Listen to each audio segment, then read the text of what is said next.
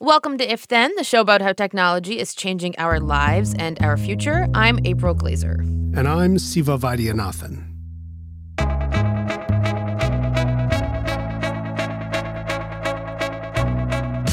Hey everyone, welcome to If Then. We're coming to you from Slate and Future Tense, a partnership between Slate, Arizona State University, and New America. We're recording this on the afternoon of Tuesday, April 23rd. You'll notice I'm joined once again by Siva Vaidhyanathan, who's guest hosting again this week. Siva is the director of the Center for Media and Citizenship at the University of Virginia. He's also the author of a book called Anti-Social Media: How Facebook Disconnects Us and Undermines Democracy, and the book The Googleization of Everything. Siva, thanks for coming on again.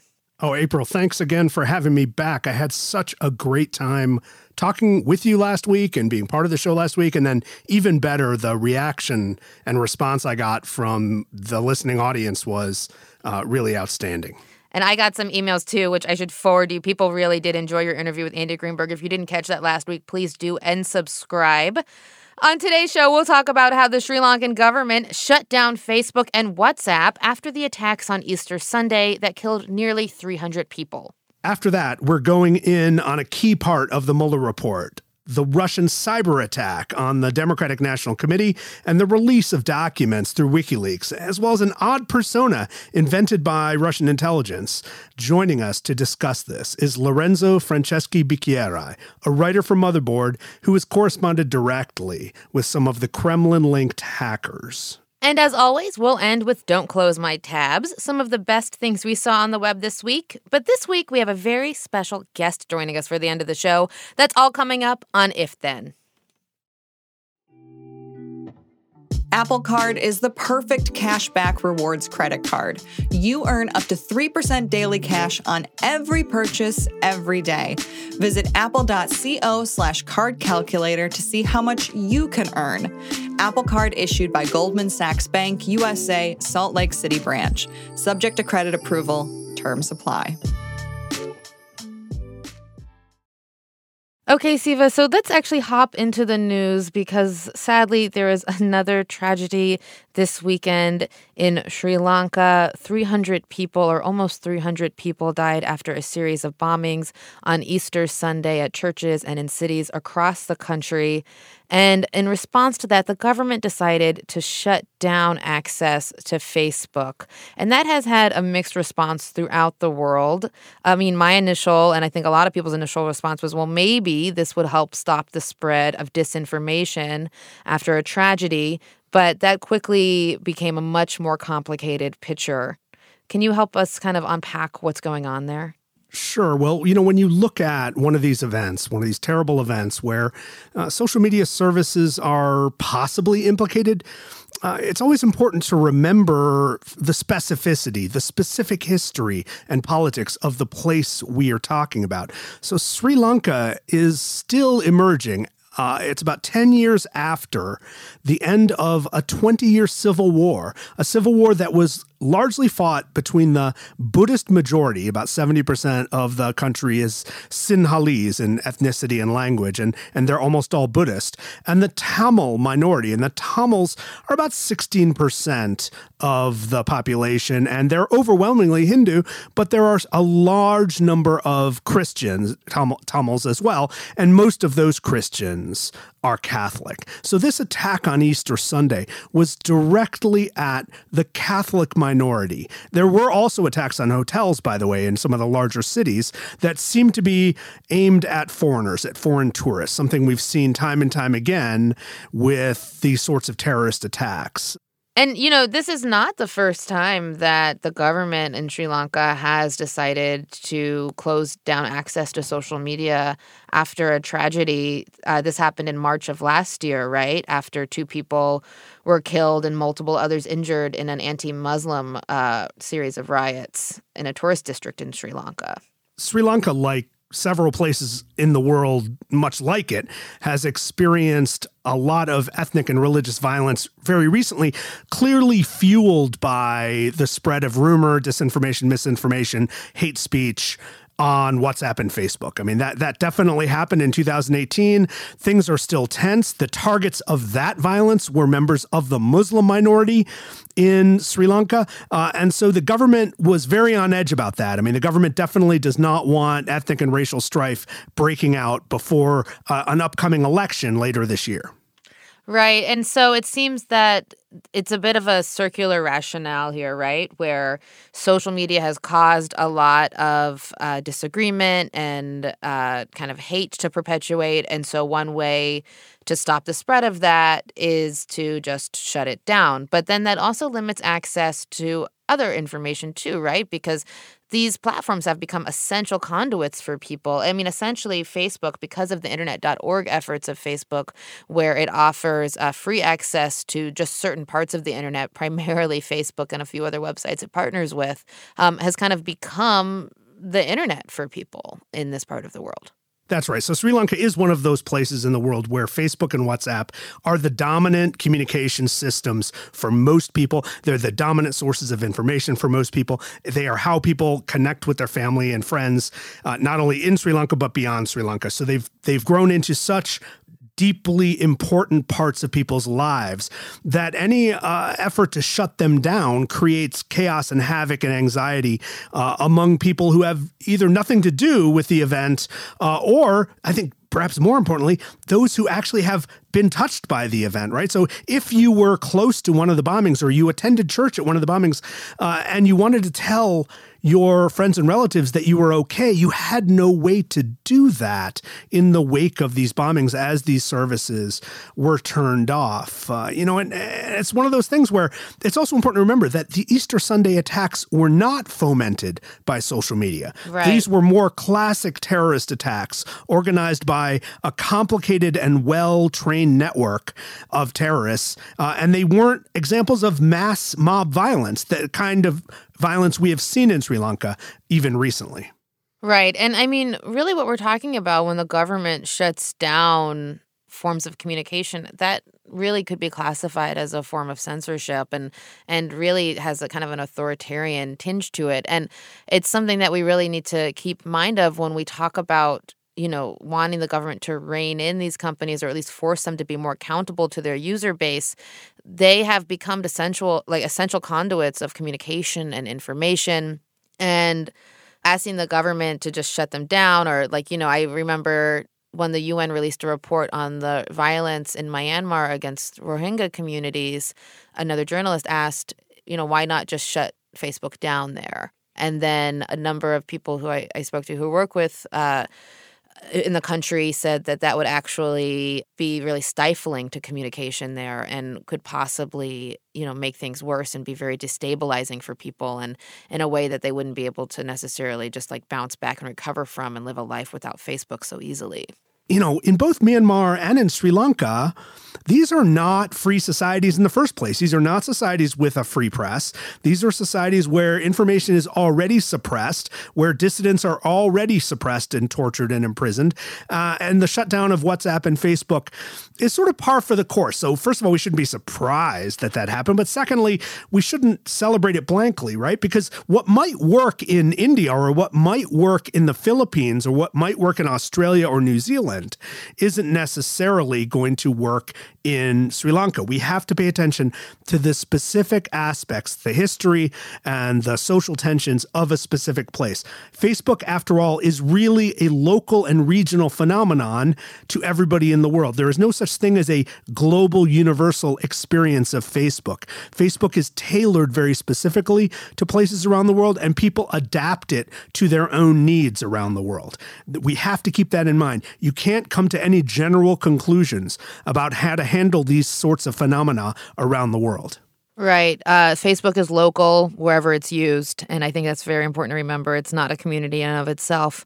Uh, but let's move on to the next segment now because we have a fantastic interview lined up with Lorenzo Franceschi Bicchierai, a writer for Motherboard who corresponded directly with a group of Kremlin Link hackers who pretended to be a persona called Guccifer or Guccifer 2.0. There's a bit of a debate about how to pronounce his name. We might get into that too. That's all coming up next.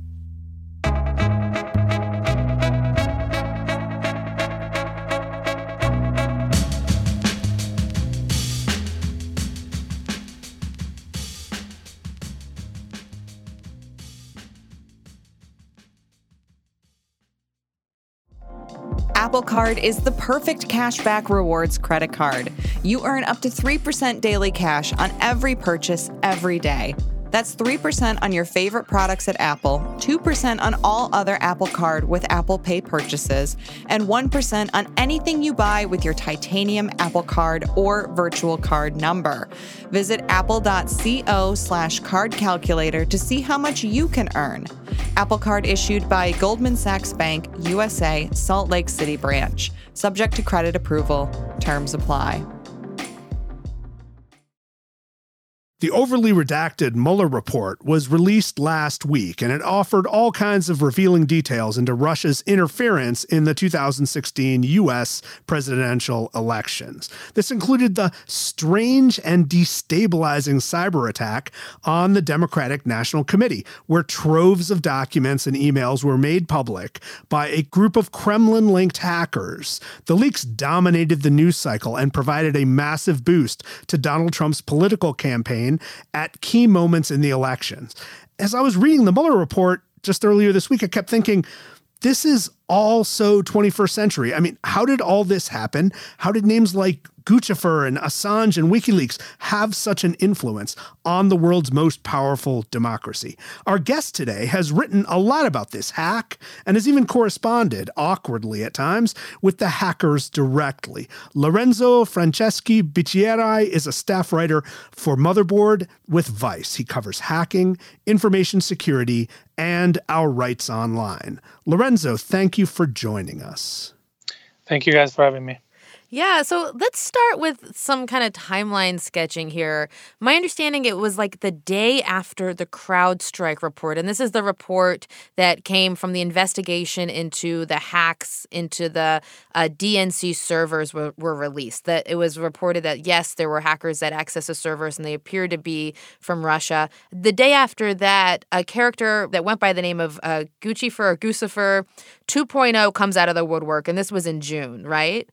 Yeah, exactly. I think it was 24 hours or something uh, after the news broke that uh, Russian hackers had hacked the DNC. And the way that uh, Guccifer 2.0 or 2 whatever um, announced or claimed to be the person behind the hack was that they created a Twitter account and uh, also a WordPress account where they released like a statement saying this wasn't Russia, it was actually me. Here's some proof. Right. And then just some more broad stroke timing here. It was, I think, just a few days before the convention, the Democratic National Convention, that WikiLeaks released the hacked emails that were retrieved by the Russian hackers. And then days after the Access Hollywood tape, the or I'm sorry, not days, but the day of rather, the Access Hollywood tape where Trump admitted to sexually assaulting just someone. The Podesta emails came out, uh, so it just the timing was just kept kind of following a news cycle that could have been very damaging to Trump, but these emails uh, kept coming out, or this character kept coming out of the woodwork at these opportune times. Uh, let's start by kind of talking about who this character first purported to be. Yeah, when Guccifer 2.0 came out, he claimed to be a Romanian hacker because the whole story that he was trying to push was that you know the official narrative was wrong, uh, that the hackers behind the DNC hack were not Russians, uh, that it was him, you know, just a lone Romanian hacker. And so when this happened, we just decided, well, we thought let's you know let's talk to him and see what he says. So we, we talked to him for a while and. Um, you know, I asked him about the hack, how he did it, um, and some details about how he did it were already like kind of confusing because um, they just didn't make sense with what we knew from uh, CrowdStrike and the DNC itself. So, so I had in my chat, and I, and just to give uh, listeners the context, I'm I'm chatting with this person on Twitter because uh, that's the only way at that point to contact him. And I say, okay, well, who are you? Like, what can you tell me about yourself? Um, and yeah, he says that he's a Romanian hacker, um, that he's not Russia. He doesn't even care about Russia. He says that he doesn't care about the the elections in the United States. And so I thought, okay, let's try to see if he can actually prove to be a, Romanian hacker. So I logged into Google Translate and started like um, sending him messages in Romanian, uh, which I don't speak, but Google Translate helped. Um, and he answered uh, to a few of them, uh, but then he sort of like um, lost patience and was like, "You're wasting my time. I have to go," and kind of left. Um, and then we we showed the chat logs to a few Romanian speakers, and they told us that Guccifer's uh, Romanian just did not look like uh, the Romanian of a native speaker.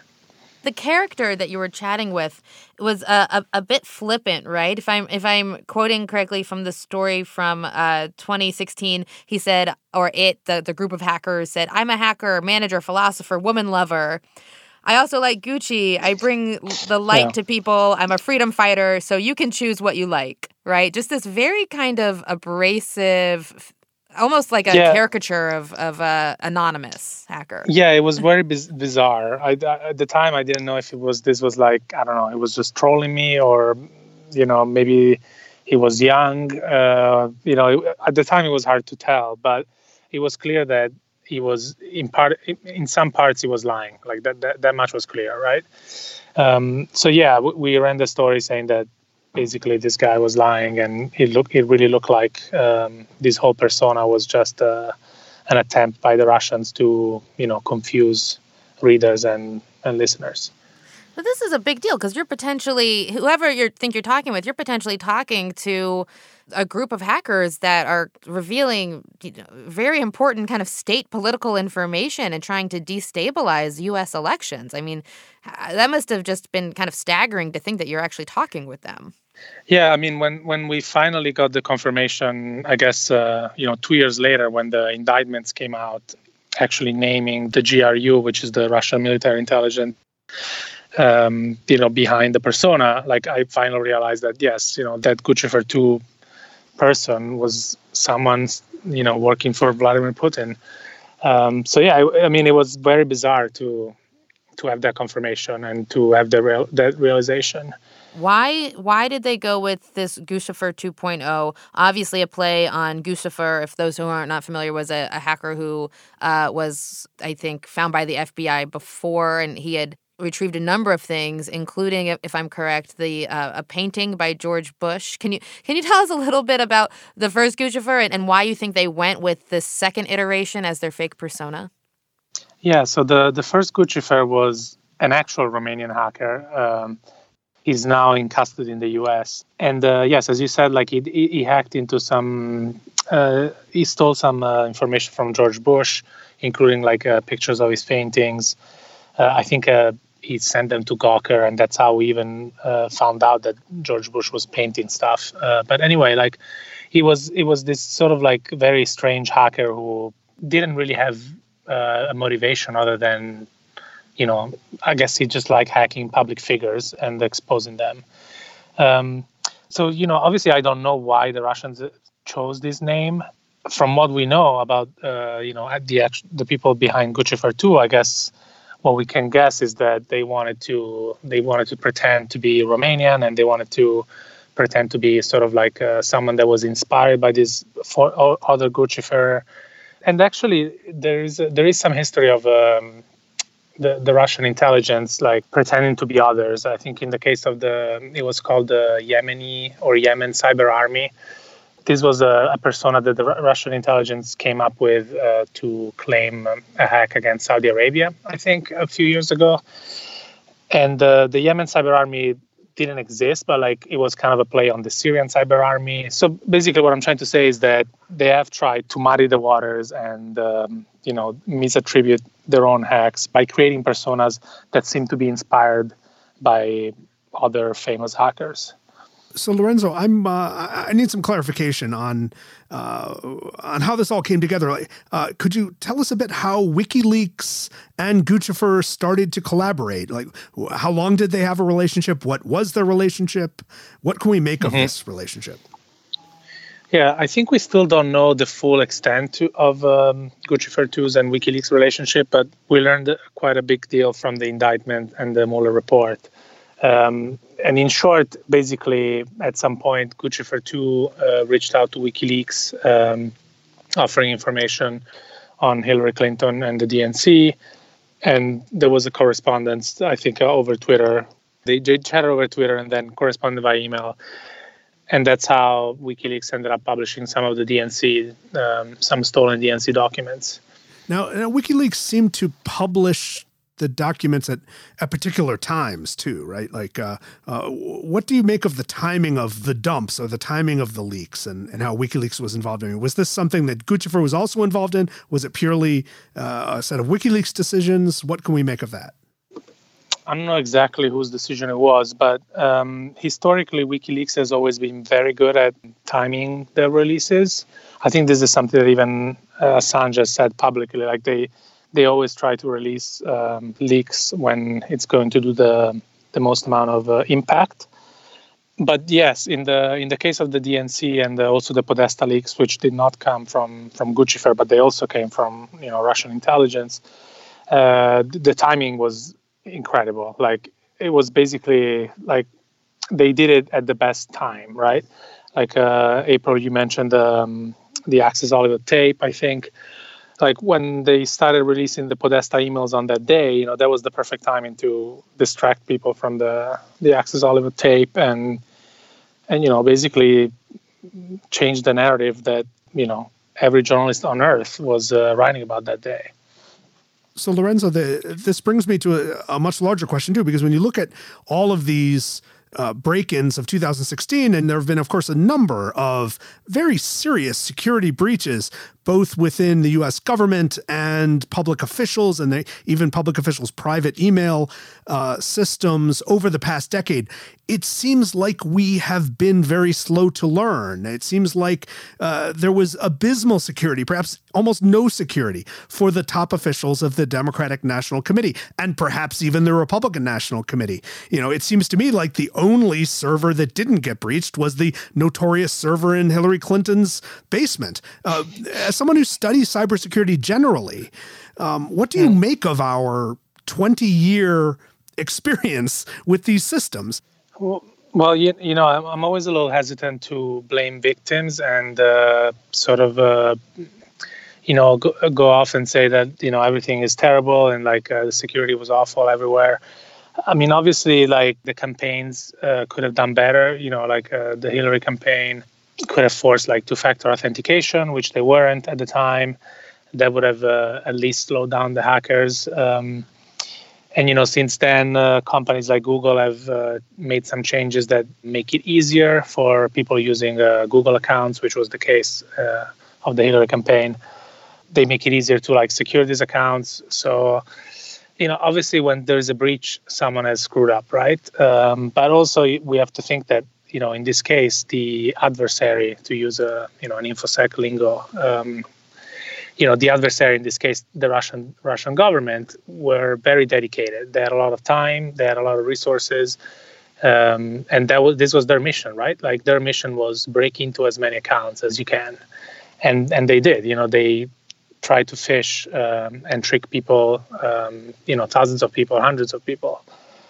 But yeah what we learned is that uh, during an election they should people should be worried about their accounts and their servers because you know the Russians are interested, but you know the Chinese may be interested as well. All the governments will be interested. So, yeah. Well, Lorenzo, thank you so much for joining us today on If Then. Thank you guys so much. This was fun. One final quick break and then don't close my tabs. Some of the best things we've seen on the web this week, and this week with a special guest.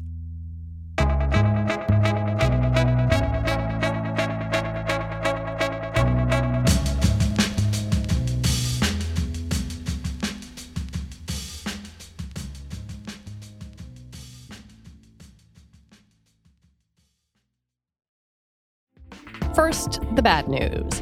SAP Business AI won't help you generate cubist versions of your family's holiday photos, it will help you understand which supplier is best to help you roll out your plant based packaging in Southeast Asia. Identify the training your junior project manager needs to rise up the ranks, and automate repetitive tasks while you focus on big innovations so you can be ready for the next opportunity. Revolutionary technology, real world results. That's SAP Business AI. Join us today during the Jeep Celebration event. Right now, get 20% below MSRP for an average of 15178 under MSRP on the purchase of a 2023 Jeep Grand Cherokee Overland 4xE or Summit 4xE. Not compatible with lease offers or with any other consumer incentive offers. 15,178 average based on 20% below average MSRP from all 2023 Grand Cherokee Overland 4xE and Summit 4xE models in dealer stock. Residency restrictions apply. Take retail delivery from dealer stock by 4 1. Jeep is a registered trademark. It's time again for Don't Close My Tabs, where we talk about some of our favorite things we saw on the web this week. But I'm shaking things up a bit because a fantastic cover story was published on Tuesday on the pages of slate.com, or in the pages of slate.com, rather, by Slate writer Rachelle Hampton. It's entitled The Black Feminists Who Saw the Alt Right Threat Coming. And it is about uh, some of the very early victims of trolling online and on Twitter specifically, and who kind of had to organize against and were attacked by mobs of racists and sexists, I think even before Gamergate, right, Rachelle? Yes, it was actually a few months before Gamergate. It was when the trolls were kind of revving up and kind of flexing some tactics that uh, we're now quite familiar with many years later. Can you give us kind of the year that this started and kind of the scene and the situation where you begin your reporting? Yeah, definitely. So it's the weekend of Father's Day 2014, so June 2014. And this hashtag started trending worldwide called End Father's Day. And to a casual observer, it looks like the work of radical black feminists, um, basically saying ridiculous things like End Father's Day because all these white women are taking our good black men, or End Father's Day until men stop raping and killing us, and all these other things that are kind of walking the line of critical race theory or critical gender theory, but just don't make sense to anyone who's actually feminist. And so it's predictable catnip to a bunch of conservatives like Tucker Carlson. Tucker Carlson does a segment on it. Um, someone at the Washington Examiner does a segment on it. Ben Shapiro jumps on it. But it turns out that the accounts that were tweeting out the hashtag were all f- mostly fake. The hashtag was basically a campaign started by these participants on 4chan to drive a wedge between white feminists and black feminists by painting black feminists as like hysterical and reactionary and basically not making any sense. Right. Uh, and and so they started making fake troll accounts specifically targeting a demographic, putting words in their mouth. And then they also eventually started attacking people directly as opposed to just pretending to be someone else, right? Mm-hmm. And so they started attacking women directly at the point at which basically black women online were like, this is not us. This does not sound like us. No one who is actually a black feminist believes this. These are fake accounts. And they started this hashtag. Um, I'Nasah Crockett and Shafiqah Hudson started this hashtag called Your Slip is Showing, where they would tag fake accounts and say, these are not real people. And at that point, basically 4chan caught on to the fact that they were caught out and these two women and the black women who rallied around these two women were attacked by this community and Twitter basically did nothing about it. Right. Twitter did nothing about it. And this was when Twitter was saying that they're free speech absolutists, right? Yeah, this is around that time. The Twitter PR people are kind of spotty about when they instituted their policies when I asked about it. And so um, at this point, it's before Gamergate, so they haven't really done a whole lot, and they're very much like we are a platform of free speech, which obviously makes an opening for people to do terrible things under the name of free speech, as these women found out. Right. And so Twitter didn't take them seriously. Journalists didn't take them seriously either, right? Like Gamergate yeah, didn't become so, a harassment issue until um, kind of white women in, in video game journalism were kind of voicing issues, right? Yeah, so Zoe Quinn is kind of the primary target of Gamergate. And, and with all, re- I say this with all respect to people who are victims of Gamergate, by the way. Yeah, yeah, yeah, of course.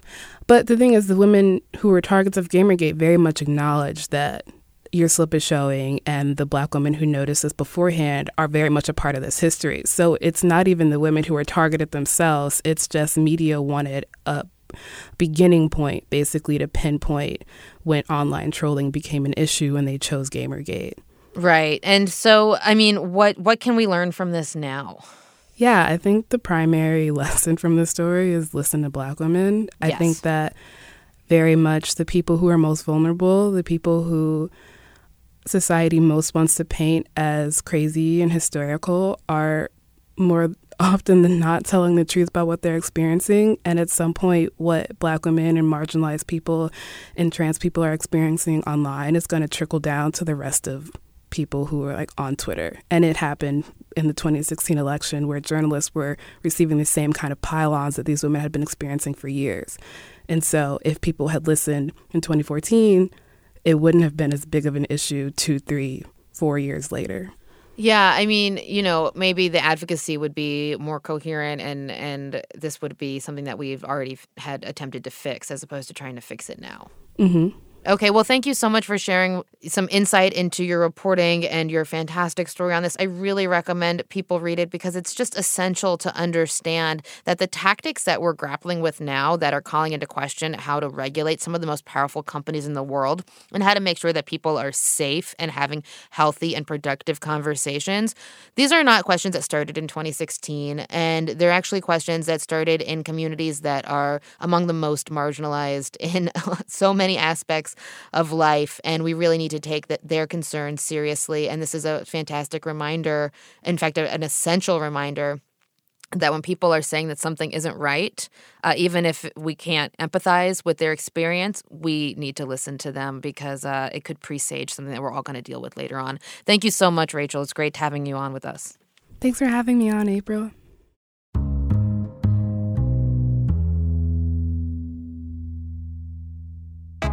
All right, that's our show. You can email us at ifthen at slate.com. Send us your tech questions, show and guest suggestions, or just say hello. You can follow me and Siva on Twitter as well. I'm at April Laser, and Siva is at Siva Vaid. That's S I V A V A I D.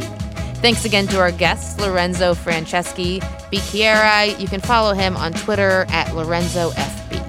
And thanks to everyone who has left us a comment or review on Apple Podcasts or on whatever platform you use to listen to this show. We really appreciate your time.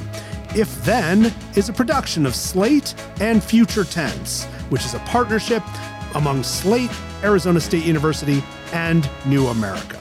If you want more of Slate's tech coverage, sign up for the Future Tense newsletter. Every week, you'll get news and commentary on how tech advances are changing the world in ways small and large. Sign up at slate.com slash future news. Our producer is Cameron Drews. Thanks also to our engineers, Topher Ruth at UC Berkeley and Robert Armengol at the studios of Virginia Quarterly Review in Charlottesville, Virginia. Okay, we'll see y'all next week. And this is our last episode for the time being with Siva. It's been great having him for the last two weeks. Next week, Meredith Broussard, a professor at NYU, will be joining us to co host. Bye, everybody.